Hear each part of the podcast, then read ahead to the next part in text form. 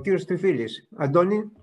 Ε, θερμά ευχαριστώ τον κύριο Τριανταφυλλίδη για την καταπληκτική αυτή εισήγηση και, την, και όλη αυτή την ιστορία. Πραγματικά, καθώς δεν είμαι ειδικό στο θέμα, θα ήθελα να την ξανακούσω πάλι αυτή την, την, την εισήγησή σας. Ε, ε, το πρώτο που θέλω να σας ρωτήσω είναι ε, μια ερώτηση που έκανε και ο κύριος Ράμος σχετικά με την στάση όχι μόνο του Γάλλου Προέδρου αλλά και του Χένι Κίσιντζερ του 90χρονου τώρα μιλάμε για την πρόσφατη ότι δεν πρέπει να αισθάνεται ταπεινωμένη η, η, Ρωσία. Ποια είναι η γνώμη σας γι' αυτό. Δεύτερον, ε, ποιες μπορεί να είναι οι επιπτώσεις στη Δύση από όλη αυτή την ιστορία. Η Δύση βρίσκεται σε μια κατάσταση που ε, πολλές φορές με, εμένα τουλάχιστον με ανησυχεί σε σχέση με τις... Εντάξει, ναι. Και το τρίτο... Και... λίγο απότομο. Και εσείς, και, εγώ, άμα, και, και εσείς και εγώ, αν μας ξυπνούσαν απότομα την ώρα που κοιμόμασταν, θα ήμασταν κάπως. Αυτό ναι. είναι ακριβώς με τη Δύση τώρα. Και η τελευταία ερώτηση είναι σε σχέση με τη Λευκορωσία. Το ρόλο της και τι μπορεί να συμβεί. Ευχαριστώ πολύ. Λοιπόν, θα ξεκινήσω με την τελευταία. Η Λευκορωσία, όπως ξέρετε, έδωσε το έδαφος της για να ξεκινήσει η επίδεση της Ρωσίας κατά της Ουκρανίας. Μέχρι σήμερα, πολλοί πύραυλοι εκτοξεύονται από κινητές ε, μονάδες ε, από το έδαφος της ε, Λευκορωσίας. Ωστόσο, στη, στη Μόσχα κυκλοφορεί η φήμη ότι ο πονηρός ο Λουκασέγκα διεξάγει ξεχωριστές συνομιλίες με τους Δυτικούς προσπαθώντας να βρει ένα μόντους οπεράντι για την επόμενη μέρα. Δεν ξέρω αν ισχύει αυτό. Το γράφουν όμως ε, σοβαροί δημοσιογράφοι οι οποίοι βρίσκονται σε δυσμένοι όχι τώρα, εδώ και πάρα πολλά χρόνια και είναι καλά δικτυωμένοι ε, στη Μόσχα. Σας μεταφέρω αυτή την άποψη. Το αυτό το τελευταίο ερώτημα. Το προηγούμενο ερώτημα είναι τι θα κάνει η Δύση. Αν θα αντέξει η Δύση. Αν θα αντέξει η Δύση. Θα αντέξει. Θα αντέξει. Ε, άμα θέλετε να σας πω ένα ιστορικό ανάλογο, άντεξε η Μεγάλη Βρετανία επί Τσόρτσιλ μόνη της πολεμώντας το Χίτλερ για σχεδόν δύο χρόνια. Τώρα είναι όλη η Δύση. 42 χώρες πήγαν στη σύσκεψη στην Αμερικανική βάση Ραμστάιν στη Γερμανία για να προσφέρουν ε, όπλα και ανθρωπιστική βοήθεια στην Ουκρανία. 42 χώρες, δεν είναι λίγες. Αυτές τώρα θα τσοντάρουν ότι θα στοιχήσει πολύ αυτός ο πόλεμος και στη Δύση, θα στοιχήσει. Μόνο που ε, η Δύση έχει επιλογές και έχει εναλλακτικές λύσεις που δεν έχει η Ρωσία. Αυτό είναι το, το ζήτημα. Και εκεί ποντάρει, νομίζω, ε, το δυτικό στρατόπεδο και ορθώς ποντάρει. Τώρα, εγώ δεν συμφωνώ με την άποψη του Μακρόν, του Ντράγκη και του Σόλτς, έτσι όπως διατυπώθηκε, να του δώσουμε κάτι για να σταματήσει ο πόλεμος. Αυτό πάνε να το πούν στους Ουκρανούς πολεμικού. Και του, και του, συγγνώμη, και του Χένι Κίσιντζερ. Του Χένι Κίσιντζερ, ναι. Να πάνε να το πούνε εκεί πέρα τώρα. Δεν υπάρχει περίπτωση να τους ακούσουν οι Ουκρανοί. Δεν υπάρχει περίπτωση.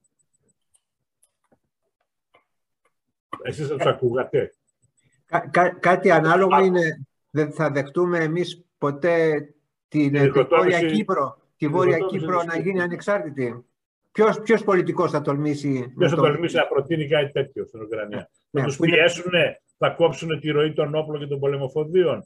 Αν οι Ουκρανοί κατορθώσουν, ε, όπως λένε οι ίδιοι, άκουγα τον Υπουργό ε, Πολέμου και τον πρώην Πρωθυπουργό, τον ε, Γερασέγκο, να λένε ότι αυτοί σκοπεύουν Ιούνιο-Ιούλιο να κάνουν αντεπίθεση που σημαίνει ότι έχουν υπολογίσει, ε, ξέρετε, ε, αρχές Σεπτεμβρίου, το πρώτο δεκαέμβριο του Σεπτεμβρίου, ο καιρός χαλάει πολύ άγρια σε εκείνες τις περιοχές. Μέχρι το τέλος Σεπτεμβρίου έχει πέσει χιόνι, το οποίο το έχει στρώσει. Επομένως, αν αυτοί υπολογίζουν Ιούνιο-Ιούλιο να κάνουν αντεπιθέσεις και να ανακαταλάβουν εδάφη, εκεί θα φανεί προς τα που πάει το πράγμα. Και αυτό σας το λέω γιατί, γιατί όλοι τουλάχιστον όσοι ξέρουν σε ποια κατάσταση βρίσκεται εσωτερικά η Ρωσία και κυρίως η οικονομία της, ξέρουμε ότι οι, οι κυρώσεις θα φτάσουν στην ε, μέση ρωσική οικογένεια προς το τέλος του καλοκαιριού. Ένα παράδειγμα, χθες ανακοίνωσε η McDonald's ότι φεύγει. Μέχρι χθες πλήρωνε 80.000 υπαλλήλους χωρίς να δουλεύουν. Το ίδιο κάνει αυτή τη στιγμή η IKEA.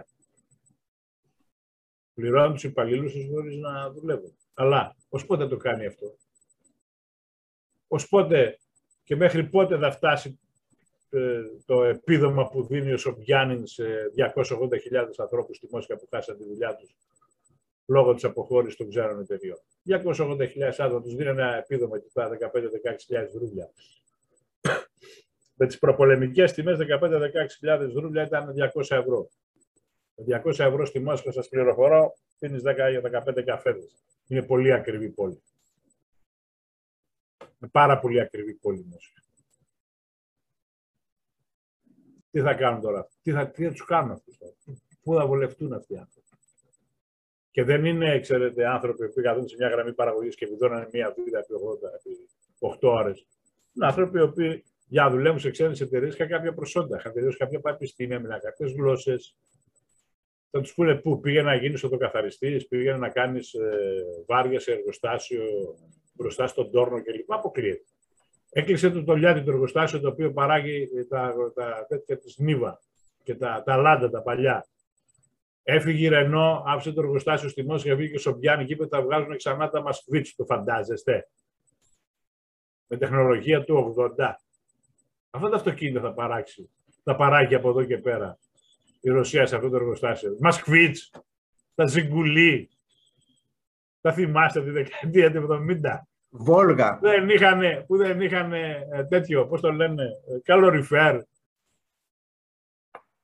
Αυτά, εκεί είναι, αυτή είναι η κατάσταση. Και όσο πάει θα πηγαίνει προς τα κάτω. Πόσο να αντέξει. Απλώς τι γίνεται στη Ρωσία, ξέρετε, στην ενδοφόρα.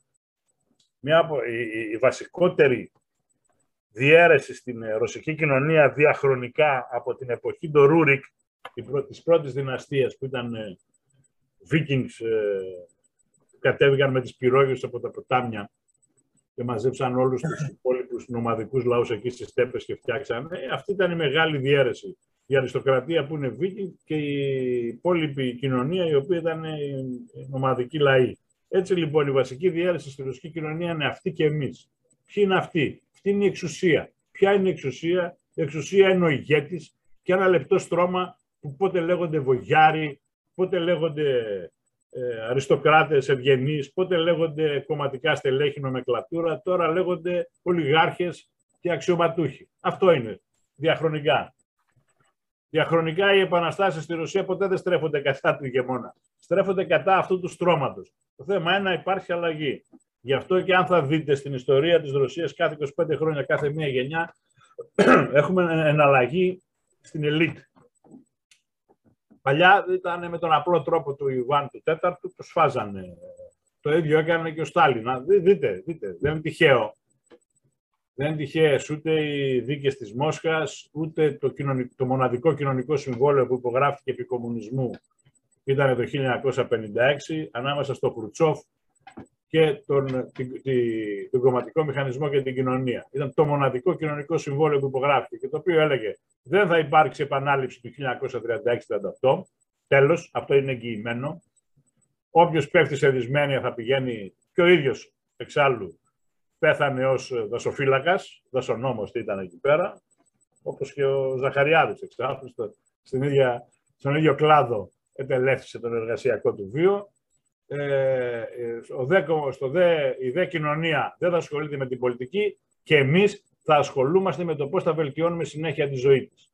Όταν λοιπόν το 1961 η Σοβιετική κυβέρνηση αποφάσισε να απελευθερώσει μερικώς τις λιανικές τιμές και να μην τις επιδοτεί στα βασικά διατροφή, είχαμε τις μεγάλες εξεγέρσεις στη Σοβιετική Ένωση, για τις οποίες μάθανε ο πολύς ο κόσμος έμαθε τελευταία. Αναφέρω την πιο διάσημη που είναι του Νοβοτσερκάσκ, που έγιναν οι απεργίες και έστειλαν τα στρατεύματα και ο στρατηγός δεν ε, διέταξε να ε, πυροβολήσουν οι στρατιώτες και τον ε, συλλάβανε και πήγε το στράτευμα της ΓΑΚΕΜΠΕ και ε, έκανε, γύρισε και ο Κοντσαλόφς μια ταινία και προβλήθηκε πρόσφατα νομίζω και στις Κάνες.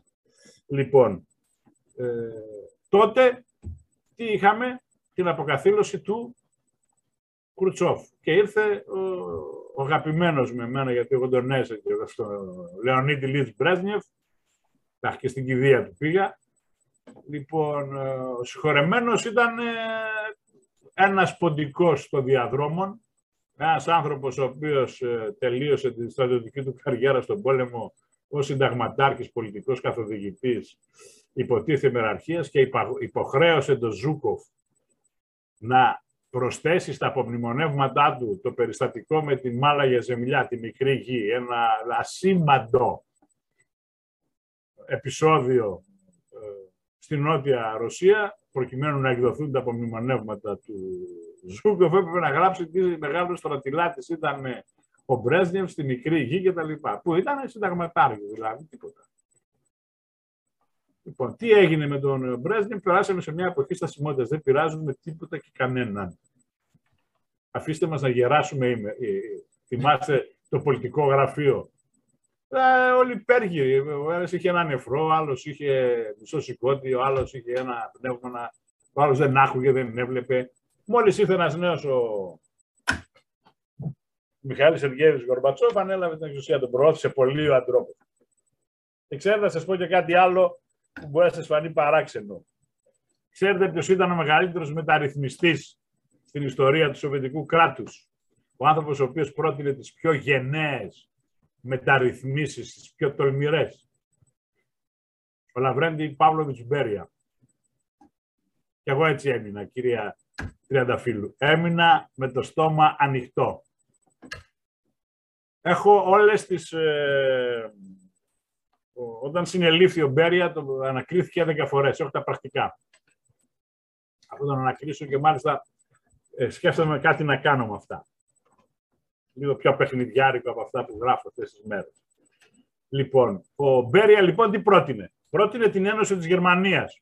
Να δώσουμε την Ανατολική Γερμανία, τη χρειαζόμαστε. Για ποιο λόγο, εμείς πρέπει να τα έχουμε καλά με τους Δυτικούς. Να δώσουμε ε, στους Ιαπωνέζους τις κουρίλες νήσους για τις οποίες τζάμπα μαλώνουμε είναι τέσσερα ξερονίσια στη μέση του πουθενά. Πρότεινε επίσης την αλλαγή στο θέμα της αγροτικής πολιτικής. Θα δοθεί περισσότερη ελευθερία αφενός μεν στα κολχός, δηλαδή να αναπτυχθεί ατομική διοκτησία. Και δεν είναι τυχαίο ότι στο 18ο συνέδριο του ΚΚΕ, αν θα διαβάσετε προσεκτικά, θα δείτε ότι οι Έλληνες κομμουνιστές θεωρούν πως η παλινόρδοση του καπιταλισμού γίνεται το 1947, όταν ο Στάλιν έδωσε από 600 τετραγωνικά μέτρα στον κάθε σοβιετικό πολίτη να φτιάξει το δικό του περιβόλι. Για να δείτε, ε, καλά αυτό είναι ελληνική σχιζοφρένεια, αυτή είναι άλλη, αλλά ε, έχει τη σημασία του. Όταν είδαν ότι δεν παράγουν για να ζήσουν, δώσαν από 600 μέτρα. Σήμερα η Ρωσία γυρίζει στα 600 μέτρα, στα περιβόλια. Λάχανα, καρότα, πατάτες, κρεμμύδια, πατζάρια. Με αυτά ζήσουμε. Σκάβουμε, φτιάχνουμε ένα υπόγειο, δεν χρειάζεται τίποτα άλλο, βάζουμε λίγο τσιμέντο και ράφια, έχουμε το καλύτερο ψυγείο του κόσμου. Μην ξεχνάτε ότι εκεί πέρα οι θερμοκρασίες είναι από αρχές Σεπτεμβρίου μέχρι τέλη, τέλη Απριλίου. Δεν δύσκολο γεωγραφικά. Η Ρωσία είναι πολύ αφιλόξενη για τον άνθρωπο. Πρέπει κάπως να ζήσουμε εκεί πέρα. Μανιτάρια θα μαζέψουμε, φρούτα του δάσους, θα τα κάνουν μαρμελάδες. Και με αυτά θα ζήσουν. Θα κυνηγήσουν και θα ψαρέψουν. Και ό,τι πιάσουν. Με αυτά ζει η ενδοχώρα. Υπάρχουν πόλεις, θα σας πω μία πούμε, την οποία ήθελα να επισκεφτώ, αλλά δεν πρόκειται να συμβεί αυτό τώρα. Το Κρασναγιάρ στην Ανατολική Σιβηρία θεωρείται η πιο μολυσμένη περιοχή του κόσμου. πιο μολυσμένη περιοχή του κόσμου. Με τη λίμνη λέτε. Με τη... Όχι, δεν μιλάω για τη Βαϊκάλη. Η Βαϊκάλη πάλι Όχι η Βαϊκάλη, τη λίμνη που έχει η πόλη αυτή. Ναι, Θεωρείται... έχει βιομηχανίες γύρω-γύρω και έχουν γίνει Θεωρείται όλα... το, η, πιο, η πιο μολυσμένη περιοχή. Και ήθελα να πάω εγώ εκεί πέρα. Τα νερά. Και ναι, λέω, πάω να τους πω δύο λόγια, κάτσω ένα εξάμεινο να πούμε δύο λόγια για την ελληνική λογοτεχνία, να γνωρίσω και τίποτα τοπικούς λογοτέχνες. Εμένα μου αρέσουν οι διηγηματογράφοι της Σιβηρίας, ας πούμε, να μεταφράσω μερικά διηγήματα και να δικαιολογήσουμε το αλυσβερίση, δηλαδή να πάμε, να έρθουμε και τα λοιπά. Αλλά τώρα δεν θα γίνει αυτό. Πάει. Αυτή είναι η Ρωσία, αγαπητοί μου.